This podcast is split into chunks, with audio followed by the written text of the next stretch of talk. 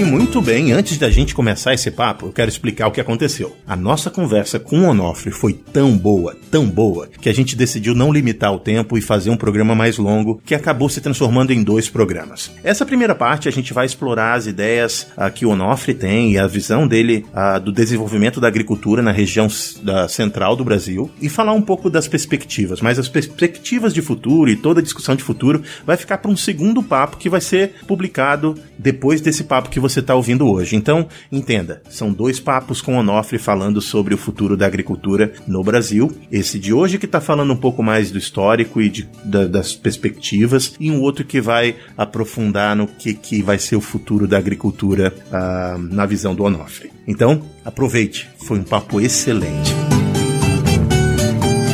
Fala moçada do Papo Agro, um episódio novo nesse início do ano de 2022 e a gente quer fazer uh, desse dessa prim primeiro mês uh, do ano de 2022 algumas reflexões para a gente pensar no que, que vai ser o futuro uh, da nossa atividade. E aí a gente tem uma excelente oportunidade de hoje que é conhecer uma pessoa que estava desde o princípio do desenvolvimento da, da, da agricultura ali no centro-oeste do Brasil, mais especificamente lá no Mato Grosso. Uh, e a gente conheceu essa pessoa, que a gente vai apresentar para vocês daqui a pouco, uh, pela parceria que a gente tem com a Carandá, lá com o Thiago, né? A gente conversando sobre as estratégias que a gente ia desenvolver para nossa identidade visual. Uh, e ele falava muito da, da, da, da importância do pai dele para o desenvolvimento da, da, do que ele se tornou e, pra, e, que o pai dele tinha assistido todo esse desenvolvimento dessa região. E aí eu li também alguns artigos que o Onofre publicou uh, em, em, jornais, né? E aí fiquei, caramba, essa é a pessoa certa pra gente começar o ano conversando sobre o futuro.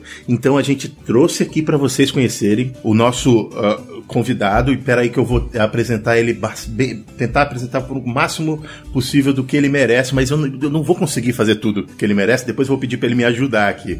Mas ele é o, o Onofre Ribeiro, ele é jornalista, ele começou a carreira dele lá, lá na, em Brasília, depois mudou-se para o Centro-Oeste e tá lá desde muitos anos uh, e é há mais de 40 e tantos anos trilhando essa carreira de jornalismo e vivendo Uh, o desenvolvimento dessa região do Centro-Oeste. Eu vou chamar ele para se apresentar, mas eu também queria dizer que a gente tem aqui um, um visitante no podcast, uh, que ele está no nosso grupo de co-hosts para a gente produzir material ao longo de 2022. E a primeira vez que ele está aqui com a gente, ele, ele não sei se ele está tão empolgado para falar hoje ou não, mas ele está aqui ouvindo e se vocês ouvirem a voz dele mais para frente, saibam que é o Renan que está aqui. Então, Renan, rapidamente apresenta para o nosso público aí, mesmo que você fique quietinho, eles já vão saber quem é você. Isso aí, Neto. Obrigado pelo convite aí. É, eu sou o Renan, sou engenheiro agrônomo, né? Trabalho em Brotas aqui na estação de pesquisa, então sou pesquisador, trabalho aí com desenvolvimento desenvolvimento de produto, registro,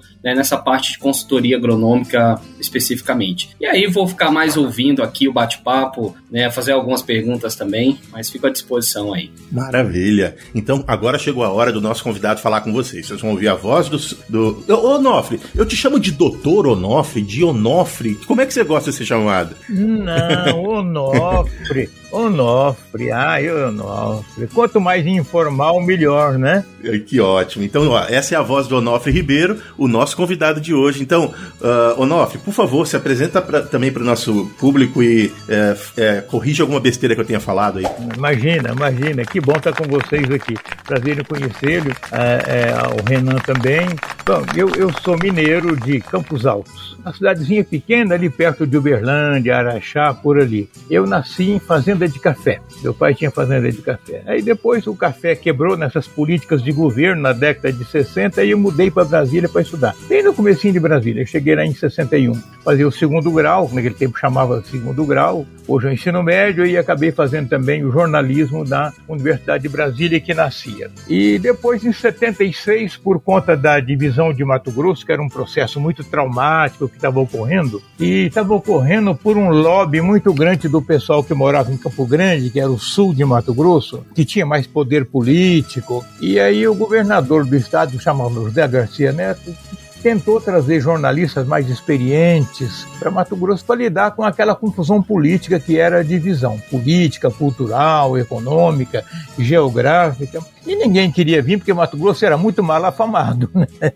Aí eu acabei vindo e gostando muito e fiquei. E fiquei, lá se vão 46 anos e acho que já não tenho mais retorno para Brasília. Eu vou, a minha família, minha mãe, meus irmãos, só, as, as cunhadas e cunhados moram lá, mas eu já não me sinto muito em casa lá, porque as minhas raízes estão aqui em Cuiabá, em Mato Grosso, né? Eu vi o Mato Grosso sair do nada para o Mato Grosso que é hoje, né? Caramba, caramba.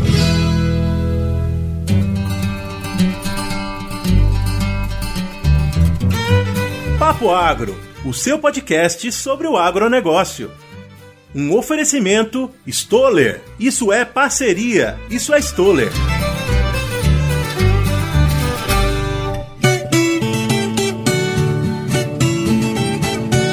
Antes da gente partir para falar sobre o agro, eu acho interessante ouvir o que você tem a dizer do Mato Grosso que era nada o Mato Grosso que é hoje. O que, que era o Mato Grosso que não era nada e o que, que é o Mato Grosso hoje para você? Olha, quando, quando em 76, quando, a partir de quando eu conheci Mato Grosso, era um estado enorme, tinha 1 milhão e 200 mil quilômetros quadrados, uma população de 1 milhão e 200 habitantes, você vê que ninharia que era, né? E esse Mato Grosso hoje, já dividido, o nosso aqui, o norte antigo, que é o de Mato Grosso hoje, tinha 600 mil habitantes. É, não tinha nada, né? 9, é, 9 milhões de quilômetros quadrados com 500, 590 mil habitantes. E Hoje nós temos 3 milhões e meio de habitantes. Ainda é pouco, mas só que o, o processo da agricultura tecnológica não pede muita gente. Aquele, eu vou, te dar, eu tenho um exemplo que eu considero assim significativo demais para mostrar o tanto que o Estado evoluiu. Teve todo um grande contexto geopolítico brasileiro para que acontecesse isso, mas eu me lembro que em 76 eu vim de Brasília para cá e eu deixei minha mulher e três crianças em Brasília. O Tiago ainda não tinha nascido, ele veio nascer em Cuiabá. Eu tinha um automóvel Corcel Corcel. Você lembra do Corcel? Eu sei o que você está falando, mas eu, eu acho que eu não vi esse, esse carro. O Corcel era um carro da Ford, um carro médio da Ford, o primeiro carro médio que o Brasil teve. Eu vinha no Corcel para cá, e aí vem a referência. De Goiânia até Cuiabá dá exatamente 900 quilômetros. Eu ia duas vezes no mês e voltava, via família e tal. Saía de noite na sexta e voltava domingo de noite. Pois bem, entre Goiânia e Cuiabá, que são 900 quilômetros, eu cruzava na minha viagem com duas carretas. Mas naquele tempo, carreta era aqueles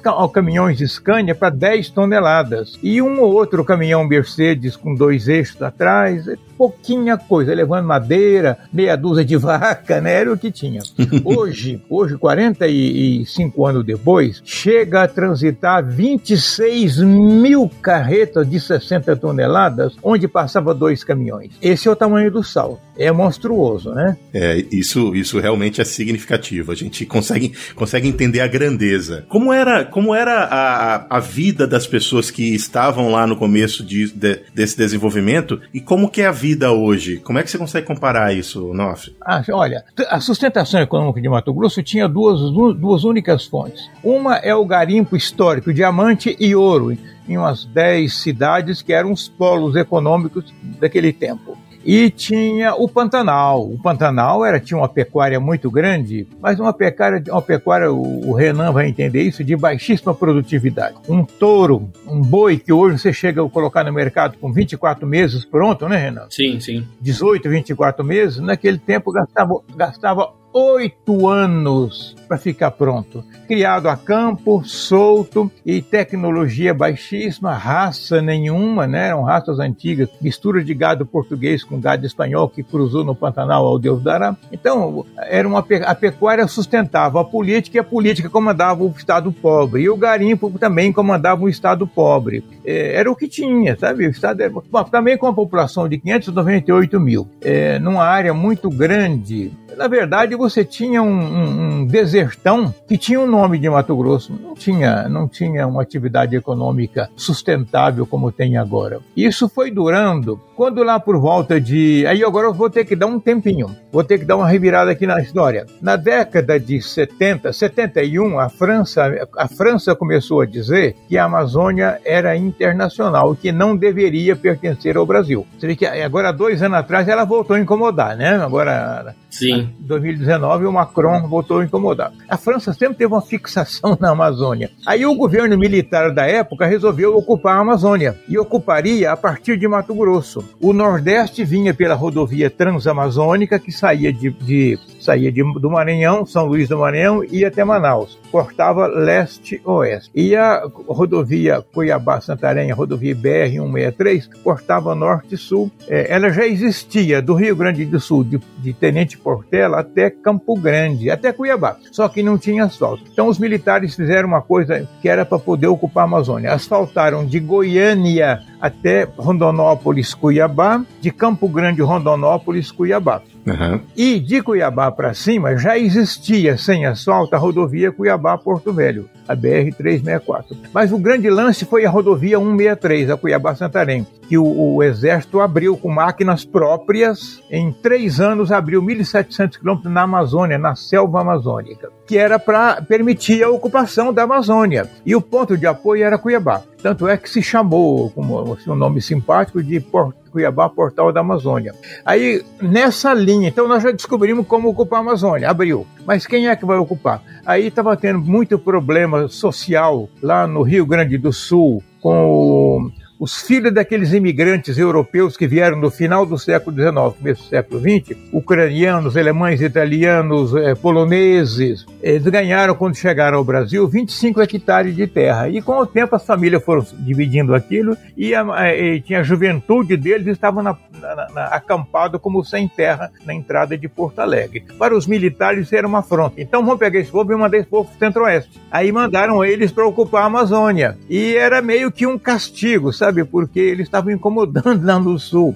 E nós estávamos no governo Médici. Quase que um exílio. Um exílio, mandaram para o exílio, exatamente. Na, na, na, época do governo Médici, nós vivíamos o chamado milagre brasileiro. Como é que dentro do milagre você tem pobreza? Então veio para cá. Aí o governo facilitou, comprando, vendendo terra a preço de banana para grandes, grandes colonizadoras e para cooperativas. E o pessoal veio subindo, no, meio que exílio, meio muitos colonos que tinham a tradição da terra, mas não tinha dinheiro, não tinha capital nenhum, tinha um pouco de experiência num lugar no Rio Grande do Sul, onde o clima é terra de argila, né, Renan? Terra argilosa e não precisava de calcário, não precisava de adubo, e aqui no centro-oeste é arenoso, precisava de tudo isso. Aí o governo criou muita, muito, muitos planos, muitos projetos de financiamento disso. Aí você começa a ter um, uma região muito grande, começando a ser ocupada por gente com tradição europeia, que veio vindo primeiro paranaenses, gaúchos, paranaenses, catarinenses,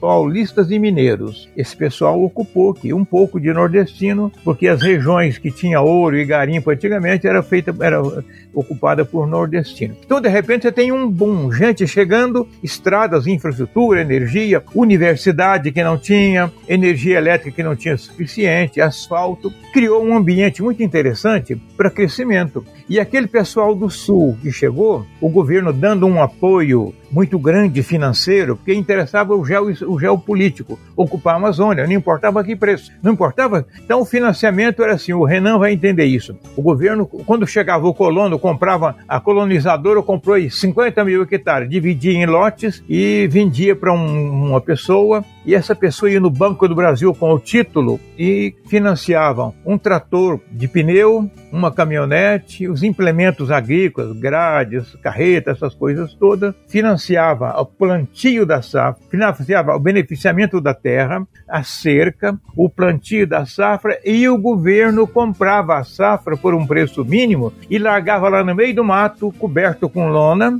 apodrecendo porque não tinha estrada para transportar, tinha só os grandes, os grandes eixos. Então, esse, esse crescimento foi assim, na, na, porrada mesmo, na marra de tudo. E, ao mesmo tempo que aconteceu o crescimento, você tinha um crescimento econômico, ainda muito improvisado, mas na base do tempo, estamos aqui, temos que ir, né? Você tinha uma mistura, tinha uma mistura social muito grande. Aquele Mato Grossense tradicional, de 200 anos vivendo aqui no isolamento Até 60 era isolado. De repente, você tem aí chegando um monte de gente de outras regiões, olho azul, cabelo loiro, e falando sotaques diferentes, trazendo churrasco que aqui não tinha, trazendo a música gaúcha, por exemplo, a música mineira, e de repente o Vaneirão, o, o, o, centro de tradições, deu uma revolução social e econômica e cultural, tudo numa época só. Isso ocorreu de 73 1 a 80. Em 80 já começa a, a, o aparecimento de uma agricultura efetiva que esse pessoal fez. Mas eles quebraram muita cara. Eu vou dizer porque,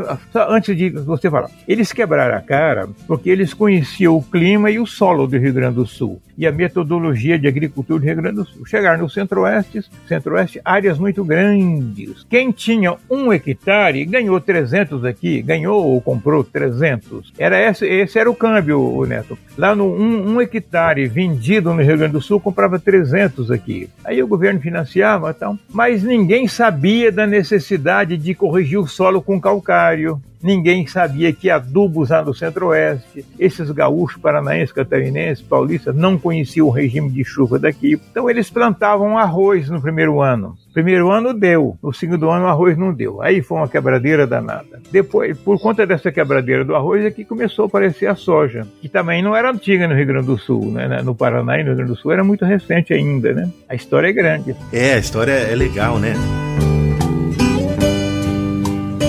Muito bem, muito bem. É hora de lembrar você da nossa parceria com a Stoller do Brasil. Você sabia que a Stoller do Brasil tem um podcast? Pois é, o podcast deles é chamado Campo On e traz uma série de episódios e papos legais, aprofundando o conhecimento que você precisa para incrementar a produtividade das lavouras que você está envolvido. Então, vá lá no seu agregador de podcast favorito e procure por Campo On o podcast da Stoller e fique bem informado sobre as principais tecnologias do agronegócio. Eu estava aqui pensando quais eram as atividades econômicas que logo que você chegou que dirigiam. Você falou de do garimpo, você falou de pecuária na parte do do, do, do Pantanal. Do Pantanal. O que que o que que era uh, o que que as pessoas no começo da agricultura nessa região faziam uh, antes da chegada, antes desses anos 80 que começou a chegar a soja e arroz, como você está falando? O, o Neto, era agricultura praticamente de subsistência. Aham. Uhum. Aqui, Cuiabá era uma cidade que tinha, em 1970, ela tinha 100 mil habitantes, imagina, né? Mas ela era abastecida por um cinturão de cidades tradicionais que trabalhavam na agricultura familiar. Um fabricava cachaça e rapadura, e, e açúcar mascavo. Era a tecnologia que tinha. O outro fabrica, o outro plantava a mandioca e vendia mandioca. O outro criava, criava porco e vendia carne de porco em Cuiabá nas feiras. O outro fabricava fumo e o outro plantava arroz, o outro plantava feijão. E Cuiabá era abastecida assim. A única coisa que vinha de fora, de vez em quando, era cerveja. Ela, a, a, ligação de Cuiabá era pelo rio, pelo rio Cuiabá pelo rio Cuiabá e, e, o, e, o, Paraguai, que vinha de Corumbá. Aí vinha de Corumbá uma cachaça, uma, uma, cerveja fabricada lá, ele subia de barco. O mais, é, sal, essas coisas, combustível, vinha tudo de barco. Então aqui era tudo muito improvisado, sabe? Era, 100 mil habitantes é uma cidade fácil de administrar. A ocupação política era todo mundo trabalhava para governo ou para o pequeno comércio que havia. Não, não, não tinha grandes indústrias, era uma indústria de refrigerante, madeireira pequena, indústria de transformação. Era muito pequeno tudo isso. Quando a gente olha hoje o que é, a gente não acredita que em 45 anos foi feita a revolução que foi feita. Nem a economia americana cresceu assim nos anos 1800, 1900. Ô, Nofre, eu, eu, surgiu uma, uma, uma dúvida aqui, você falando né, do, dessa questão histórica e, e chegou até hoje. O, o que, no, na sua visão, foi a mudança de chave? Né? O que, que foi o ponto de, de virada assim, né, para essa agricultura de subsistência, igual você está comentando, para o que a gente tem hoje? Né? O que, que foi essa mudança, assim? Olha, é, como a ocupação do Centro-Oeste, trazendo esses migrantes, os migrantes foram que produziram ah, tudo isso. O pessoal da terra que existia era um pessoal calmo, sossegado. Não? Eles deram o suporte aos, aos que chegaram, mas quem trouxe mesmo foram os migrantes, que tinham tradição de agricultura, aquele espírito empreendedor. Cuiabá era muito pacata, então era muito servidor público, é gente que não tem pique. Esse pessoal veio e misturaram as famílias, foi rapidamente misturou. Então já temos aí um diferencial. O Mato Grossense aceitou o pessoal de fora, acolheu e aceitou. Segundo ponto, para ocupar essa região, o governo federal criou alguns projetos muito bons. Um foi um programa que você já ouviu falar chamado Polo Centro era um programa de ocupação dos cerrados. O programa previa ocupar um milhão, um milhão de hectares de cerrado, porque cerrado não valia rigorosamente nada. Esse pro, programa ele financiava pesquisa, ele deu muito dinheiro para a Embrapa. A Embrapa é a empresa de pesquisa, né? A Embrapa tem muito, Mato Grosso deve muito à Embrapa. Deu muito dinheiro à Embrapa para pesquisa, para se pesquisasse. Por exemplo, foi a Embrapa que descobriu que no Cerrado tinha que botar calcário. No Brasil não se usava calcário nessa época década de 70. A Embrapa identificou o tipo de adubo que, que é preciso nesse tipo de região. Então, a aceitação, a integração social, a pesquisa da Embrapa, os programas federais que financiavam a, a Embrapa e outros órgãos para fazer estrada, fazer energia elétrica, mas financiava, financiava também o, o, o, produtor, aquele colono, ele, ele era financiado no, na caminhonete, como eu já falei, no trator, e comprava a produção dele, mesmo que a produção não escoasse, porque não tinha estrada suficiente, o clima era difícil. Então, o apoio federal foi muito importante e a última e quarta coisa foi a divisão de Mato Grosso, porque são, o, o Mato Grosso do Sul, a região sul do Mato Grosso era muito ligada a São Paulo, Minas e Paraná estava mais próxima dos grandes centros, tinha rodovias, tinha energia. O norte cá não tinha nada. Então o governo federal, com a divisão, eh, colocou dentro da divisão um programa de apoio financeiro para o Estado ter infraestrutura, etc. Compensar a arrecadação que ficou baixa. Então você vê que esses foram os fatores. E um último fator foi quem veio do Sul tinha tradição de produzir e de trabalhar muito. Aí você fechou esse ciclo e foi o que fez o Estado crescer. E hoje você já tem a mistura desse povo antigo que estava com os descendentes dos antigos que chegaram. Hoje tem, uma, tem gerações novas, extremamente empreendedoras, já estão estudando muito, fazendo mestrado, doutorado aí nos Estados Unidos, na, na Europa, pelo, pelo mundo afora, e já trazem um, um processo produtivo de altíssima tecnologia. O eh, tem uma, uma coisa na minha cabeça: o trator que se usava, que o governo financiava, como eu falei, era o CBT. Você conheceu o CBT, Renan? Eu conheci o CBT. Eu conheci, eu conheci. É, é, é, a única coisa que Deus não abençoou na Terra, que outro trator ruim. o freio dele nunca funcionou. e nem só o freio ele trabalha durante o dia. É, essa é boa. Trabalhava de dia, encostava ele, de manhã ele, não, ele já estava quebrado, quebrou sozinho de noite.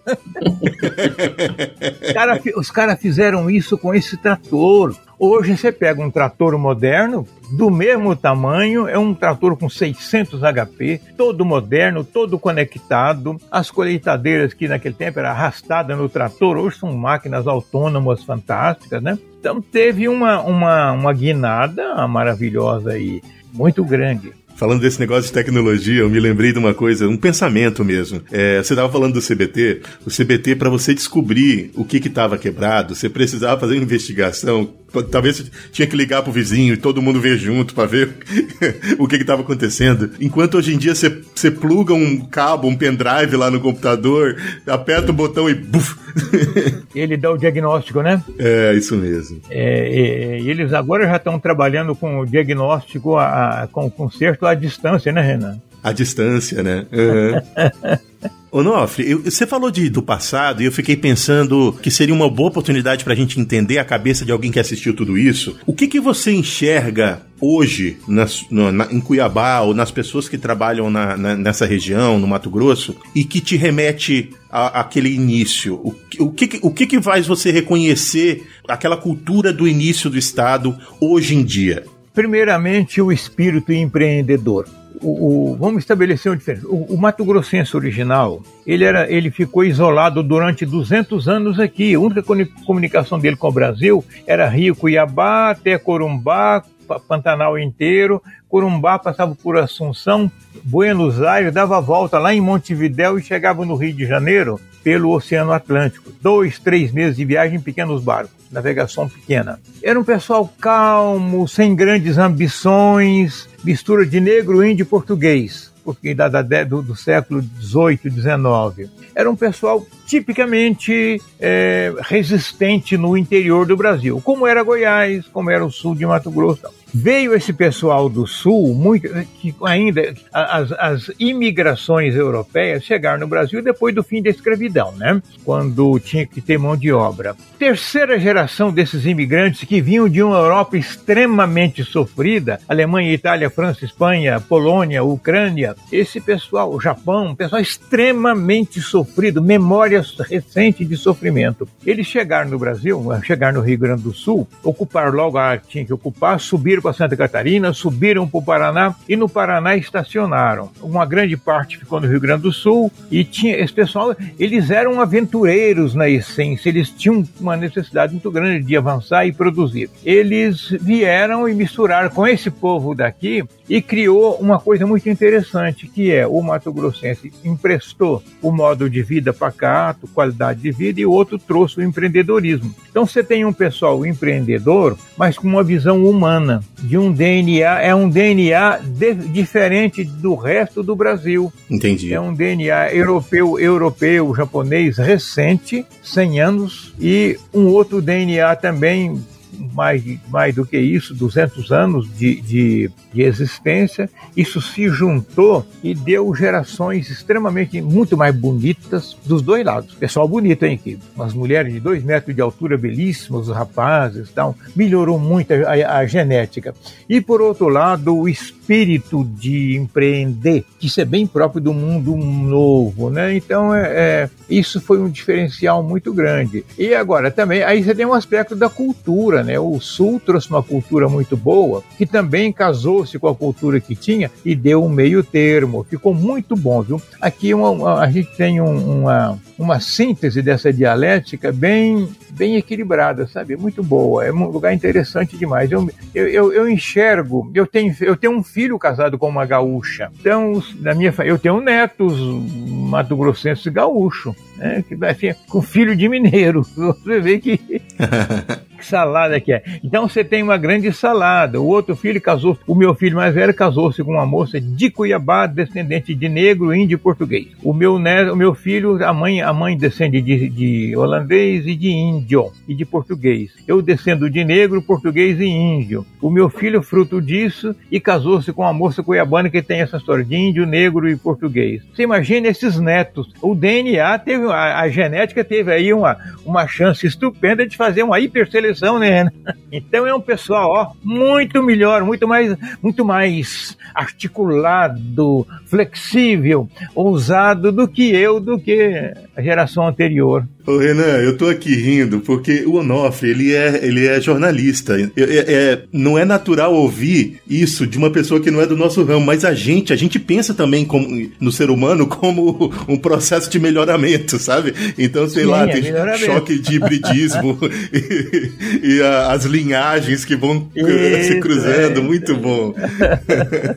Legal mesmo, muito legal. Brasil, né? É o, é o, é o Brasil, né? É, o Brasil é isso. Muito legal.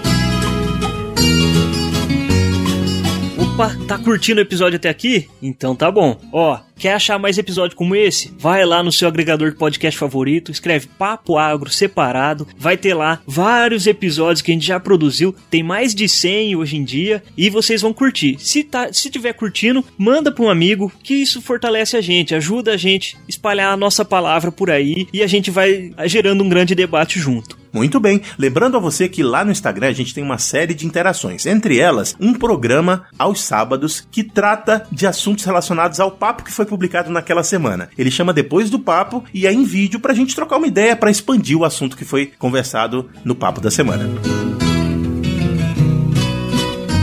Eu queria aproveitar esse momento que a gente está falando disso para a gente falar só um pouquinho mais sobre o passado e depois a gente vai passar para falar do presente e futuro. Mas é o que que a gente a gente a gente tende a entender que uma região como essa, que é nova e que misturou uma série de culturas, não tem nada próprio. E eu tô dizendo isso porque eu tô morando aqui na, na parte norte das Américas há bastante tempo, aproximadamente cinco anos eu tô vivendo aqui entre eles, e eu percebo que é difícil nessa região aqui dizer exatamente o que, que é cultural de, um, de uma parte específica do país, porque é muita mistura mesmo. Mas eu acho que no Cuiabá, ou na, na, na no centro-oeste do Brasil, é, eles conseguiram desenvolver características que, é, que são específicas dessa região que não, não necessariamente quando você vê a pessoa ou, ou, como ela se comporta, você vai pensar, ah, isso é paulista, ou é mineiro, ou é. Você tem certeza que ele é cuiabano, você tem certeza que ele é do centro-oeste. O que, que é isso para você, Onofre? O que, que é genuíno dessa região? Olha, eu vou, vou te dar assim, vou, vou, aqui nós gostamos muito de churrasco, porque aqui é a terra do boi, né? O maior rebanho do país. Aqui tinha um rebanho de gado do Pantanal. Era um gado carne dura, era um gado que não era racialmente muito evoluído, né? quando os, os, jesuítas ocuparam o Rio Grande do Sul, ocuparam ali a Argentina, eles trouxeram cavalos e trouxeram, os espanhóis jesuítas trouxeram cavalos e gado português e espanhol. Quando eles foram embora, meio, meio expulsos do Brasil, em 1800, 1750, esses animais ficaram soltos e foram subindo, subindo, subindo e entraram no Pantanal ao longo dos anos e foi cruzando o gado espanhol com gado português, o cavalo espanhol com cavalo português e foi criando e criando raças muito diferenciadas. Então a carne não era essa carne macia, marmorizada, era uma carne dura, carne para macho mesmo comer. Aí o churrasco era feito naquelas, naqueles espetos grandes, sem cortes. Cortou, cortou. Vai costela com lombo, não importa, com contrafilé, tudo vai junto. Não se distinguia os cortes e se comia churrasco com mandioca, que era o carboidrato do equilíbrio. E só. O gaúcho chegou com uma carne mais qualificada e cortava a carne em corte, né, Renan? Contra filé, filé, enfim, todos aqueles cortes que a gente conhece. Colchão, colchão duro, colchão mole, etc. E comia churrasco com pão, maionese e repolho ele chegou aqui e trouxe o churrasco dele. Já no, não nesse espeto mais que fica naquele fogo assim, já tinha churrasqueira era diferente. E hoje o gaúcho come churrasco com mandioca. Então você vê que ele adaptou-se e o aceitou, trouxe a cultura dele do churrasco e aceitou a cultura que era antiga do churrasco daqui, que é a mandioca. Que a mandioca combina muito bem com o churrasco. Então, isso aconteceu em tudo quanto é área que você pensar, inclusive na genética humana, né? Para todo lado que você olha, você vê pessoas que quem assistiu o começo, como eu assisti, o Cuiabano era moreno, assim, moreno, mais moreno do que o Renan. E era uma cor que é o negro com o índio, dá uma mistura um pouco. A cor não é uma cor morena, é acobreada. E o pessoal tinha esse pessoal. Hoje ele misturou, foi misturando com os gaúchos, com os mineiros, com os nordestinos, e você mudou tudo, mudou o comportamento, mudou o porte físico. Os dois ganharam. Os dois ganharam o cruzamento de alguém de olho azul, loiro, com uma mulher morena, por exemplo, aqui, dá um produto extraordinariamente bonito, seja rapaz ou seja moça. É muito mais evoluído, né? E também a cabeça agora é outra. Você pega aquele excesso de casca dura do gaúcho com excesso de casca mole do cuiabano e juntou, aí você tem um produto híbrido de alta qualidade, né? Depois nós já estamos na terceira geração, as gerações hoje são de 15 anos, estamos na terceira geração. Imagina o quanto está melhor essa geração, né? Eu tenho, eu tenho eu casei cedo, meus filhos casaram cedo e eu tenho três bisnetos. Ah, os meus bisnetos, eles Imagina, a minha quarta geração, você imagina a qualidade da cabeça desse pessoal. É uma qualidade genética fantástica, né? Isso está no geral aqui, isso é a regra hoje. Entre aquele Mato Grosso de 45 anos atrás e o de hoje, você tem aí mil anos de diferença de melhoramento em tudo, na economia, na política, na cultura, e preservou o lado humano. O lado humano do Mato Grossense era muito pronunciado, muito desenvolvido, porque tinha um sentido de comunidade, ficou isolado muito tempo, né? a cidade muito longe uma da outra. Então, esse sentido humano prevaleceu sobre o sentido, esse lado humanista, sobre o lado pragmático do europeu. Amansou o europeu também. E os filhos são muito mais mansos, né? É uma revolução cultural. Não é do Mao Tse Tung, mas é uma revolução cultural. é, boa lembrança. Vamos falar um pouco sobre agricultura então. Vamos. Uh, hoje a gente uh, vive num mundo que é globalizado, todo mundo sabe o que acontece com qualquer outras pessoas no mundo. Algumas pessoas são uh, recebem informações corretas, outras pessoas manipulam informação para aparecer o que elas querem que apareça. e você vive numa região que é polêmica com relação à agricultura e uso da terra, né? É, como, é viver, como é viver nessa, nessa região e qual é a diferença entre o que você vê e o que o resto resto de nós vemos. Uh, porque você vê em loco e eu vejo o que me dizem. Neto, eu leio diariamente muito, leio muito diariamente. E viajei muito. Agora eu ando preguiçoso para viajar. Não tem mais necessidade de viajar tanto a serviço, então eu viajo mais agora pra, por lazer e quando viajo. Pegar avião, aeroporto para fora, eu ando com muita preguiça. Mas é, eu tenho um nível de informação muito alto a respeito de tudo isso a questão ambiental aqui, no começo desse processo que eu falei, processo histórico, houve agressividade muito grande ao meio ambiente, porque ninguém sabia como lidar com. Eu chegava aqui numa área de 500 hectares, derrubava toda ela, porque era permitido derrubar toda ela. Depois veio uma lei que disse que não, e agora o Código Florestal Novo diz que você pode desmatar na mata 20% e no cerrado pode desmatar 65%. Mato Grosso é predominante, predominantemente cerrado. Então você tem uma propriedade. O pessoal aprendeu a, a respeitar isto porque a exigência internacional por produtos que não tivesse abuso é, ambiental. Esse pessoal que está hoje na agricultura de Mato Grosso, de agricultura de Goiás, de Mato Grosso do Sul, esse pessoal já não são os colonos que chegaram naquele passado histórico, década de 70. São os filhos e os netos. Ou se tornaram grandes empresas, uma exportação muito grande, produção muito alta. Eles sabem que não produzir sustentável o mundo não compra. Os satélites fiscalizam o tempo inteiro. A agricultura de Mato Grosso resolveu o problema dela com o meio ambiente nesses últimos 10 anos. Vamos lembrar, em 2005, o governador de Mato Grosso chamava-se Blairo Maggi. É o dono da, da, do grupo Amage, uma das cinco ou seis grandes trades do mundo. O Blairo era governador e ganhou de presente da WWF, que é uma ONG inglesa, uma motosserra de ouro como desmatador. é verdade, é verdade. Aquilo foi um choque para ele e para todo mundo, todos os produtores. Então, a partir dali, aquele choque e mais o novo Código Florestal que veio logo em seguida, é, o produtor resolveu o passivo dele. Você vai numa propriedade hoje, ela é muito. Olha, eu vou te dar um número: 99%. Por... Eu entrevistei num programa de televisão que eu faço o sujeito que tem uma empresa de reciclagem de embalagens de agrotóxicos e defensivos. Entrevistei a semana passada. Ele me disse que 99% das embalagens são recicladas em Mato Grosso e transformadas em produtos industriais. Isso é um fenômeno. Outra coisa, é a, a reserva florestal, chamada reserva ambiental, APP, né? A, a, área de preservação permanente das propriedades, é respeitada religiosamente. Hoje o pessoal, essa terceira geração que está chegando na agricultura, ela estudou em Harvard. Está cheio de jovem aqui dirigindo grandes empresas que estudaram em Harvard, estudaram em Stanford, estudaram na, na, na, em Oxford, isso estudar na Alemanha. Então, tem gente muito preparada, não é mais aquele colono de 40 anos atrás, que ele já aposentou ou morreu.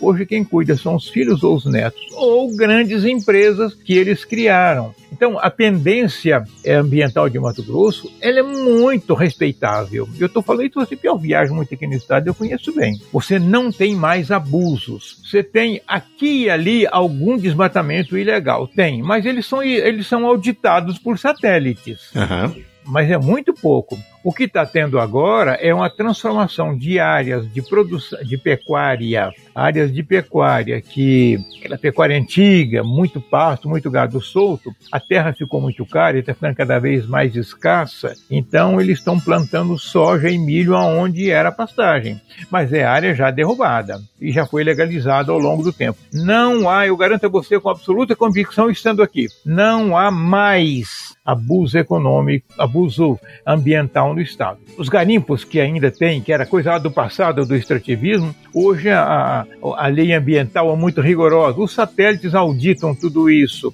Então, que eu posso garantir a você que a questão ambiental ela, tá, é, é, ela é bem sustentável na convivência do cidadão, da produção com o ambiente. Agora, só para concluir, eu compreendo a imagem externa, ela está muito ligada ao econômico. Sim. A competitividade. E há uma. Agora, na parte europeia, que é muito agressiva a questão ambiental, ali o, o europeu está vivendo uma paranoia muito complexa, cultural, étnica, ambiental, produtiva, futuro discutível. Então, eles estão atacando quem possa prejudicá-los comercialmente, né? Era, não, era nessa, nessa linha mesmo que, que, eu, que eu ia seguir né, essa discussão, porque assim, uh, o que a gente vê, a agricultura brasileira né, como um vilão, né, vilão do, do né, como desmatadora, como poluidora, né. E a questão é o seguinte, como é que a gente consegue mudar essa imagem, né, porque é, o que eu percebo, quem,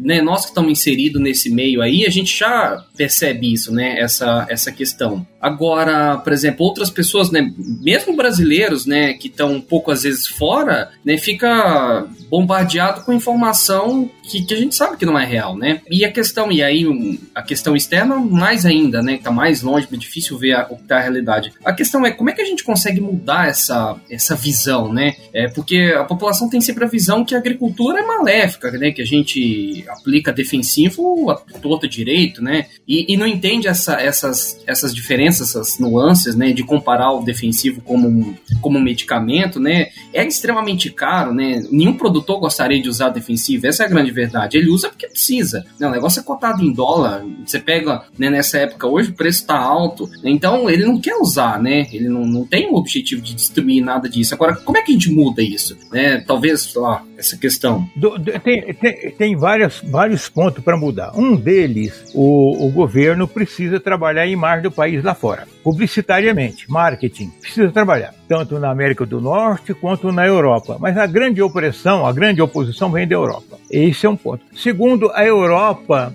o, o, a questão ambiental, Neto e Renan, virou assunto político, ideológico. É uma pauta da esquerda mundial. Então, a esquerda tem um poder de formação de opinião muito grande, e especialmente na Europa, onde a esquerda tem muito prestígio. É, então, ela potencializa demais o tema meio ambiente por uma pauta ideológica. Então, isso é uma coisa que o tempo vai resolver. Segunda, agora, a, grande, a terceira grande questão, Renan, é que depois da pandemia, o mundo vai se dividir em dois universos. O universo de quem produz tecnologia e o universo de quem produz comida. O universo de tecnologia, por exemplo, está fazendo a China subir o, a qualidade de vida, apesar das crises internas tal, de transição econômica, não importa isso agora, que ela, a China não vai diminuir, a, a, a subida de a ascensão de classes sociais e buscam comida nova. A Índia está entrando como uma grande perspectiva no mercado, a própria Europa. O mundo vai dividir nos que produzem tecnologia tecnologia nos que produzem comida. Quem produz tecnologia está com problema de clima, muitos problemas de clima,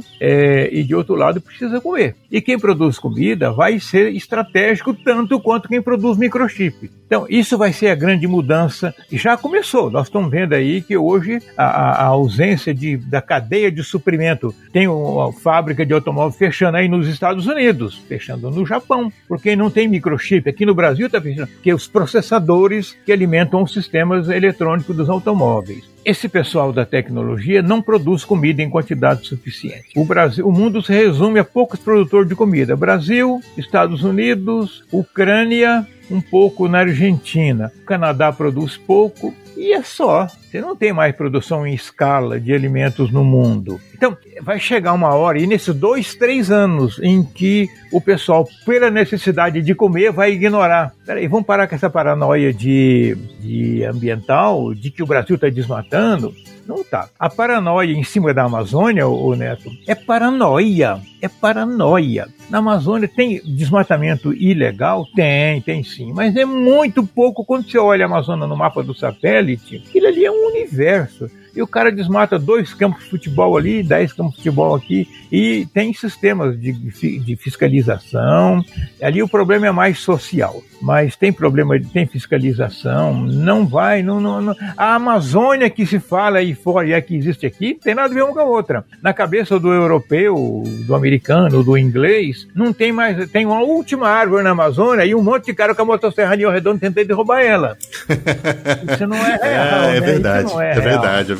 Há um imaginário na Europa, no resto do mundo, é uma pauta de esquerda, a pauta política, política mundial, de que vamos detonar a questão ambiental. Quem financia isso? Quem está preocupado com a concorrência comercial, Renan? Sim, sim. Em governo, entre países, desculpa para concluir, o Neto, entre governo não há amizade, há interesses. A diplomacia faz de conta que é amizade, mas não há, há interesses. Claro. Então vamos detonar quem vai nos incomodar no futuro. E o Brasil vai incomodar violentamente no futuro na questão agrícola. É, isso é certo, né? É certo. A gente, nós somos grandes competidores em diversos mercados e também somos grandes participantes do mercado no que diz respeito ao consumo de coisas que vêm de outros lugares. Então, a nossa posição estratégica, a gente tem que ser inteligente para saber lidar uh, com os recursos que a gente tem e com a nossa posição econômica, política, estratégica no mundo, né? Deixa, deixa eu te contar antes que eu me esqueça. É, eu entrevistei semana passada o presidente da Federação das Indústrias de Mato Grosso. Ele foi na caravana do, da Confederação Nacional da Indústria, que é o órgão máximo da indústria no país,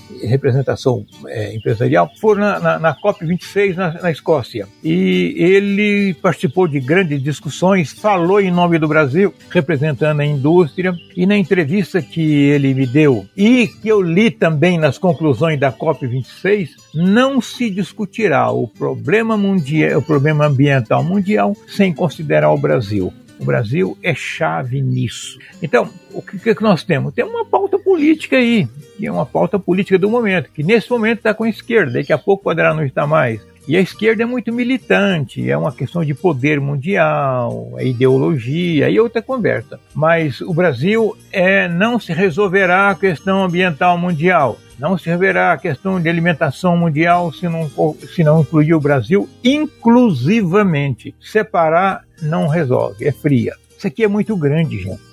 E o desafio é grande e a gente, enquanto uh, pessoas, agentes da, de transformação, uh, temos que ter consciência do nosso papel em, em, em criar soluções para que essas coisas aconteçam de forma positiva para nós como, como nação. É, não necessariamente para um, um, grupo né, específico, mas para nós como nação mesmo.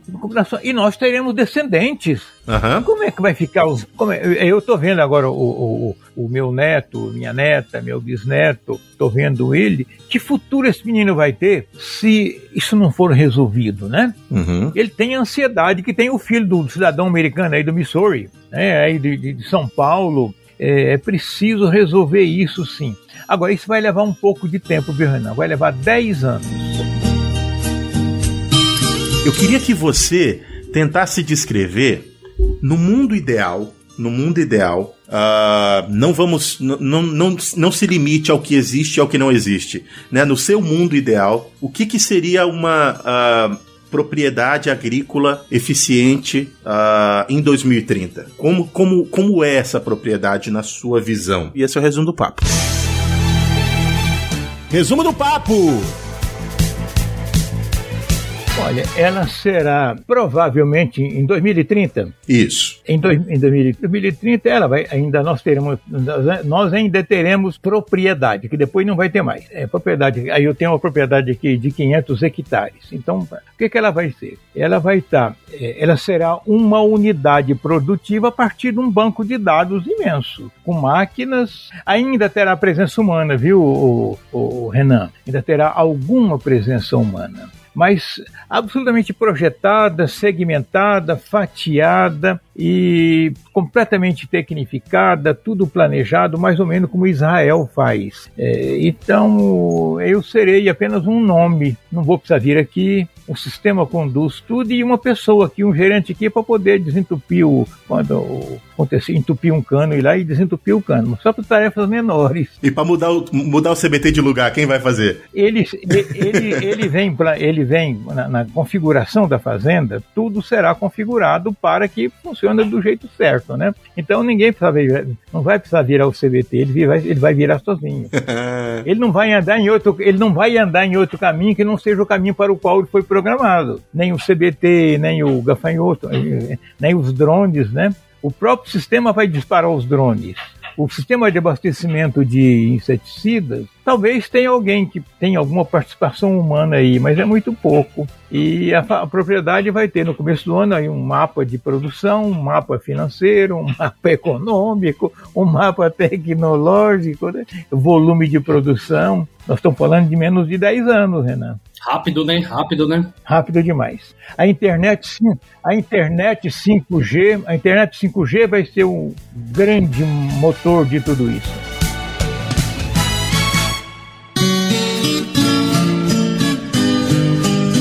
Queria que você deixasse, se você tiver, né, deixasse seus contatos, se alguém quiser encontrar você ou conhecer o que você produz, como é que eles fazem para encontrar você? Quem quiser é, é, saber o que eu produzi nesses anos está no www.onofreribeiro.com.br e eu tenho jornalista jornalista.onofre no Instagram e é, barra Facebook no Facebook.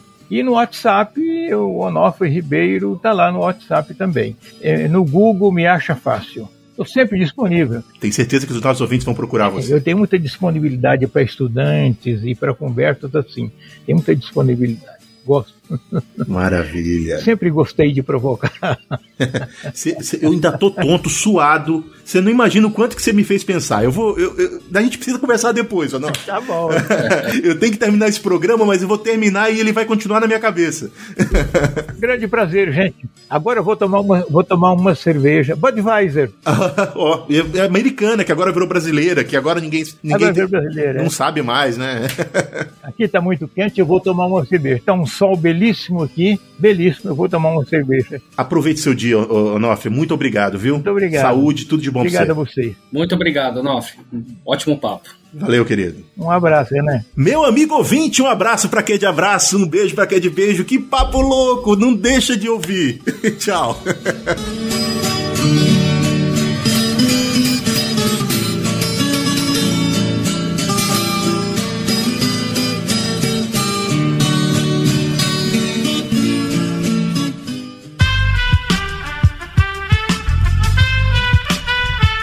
Esse podcast foi editado por Aerolitos Edição Inteligente.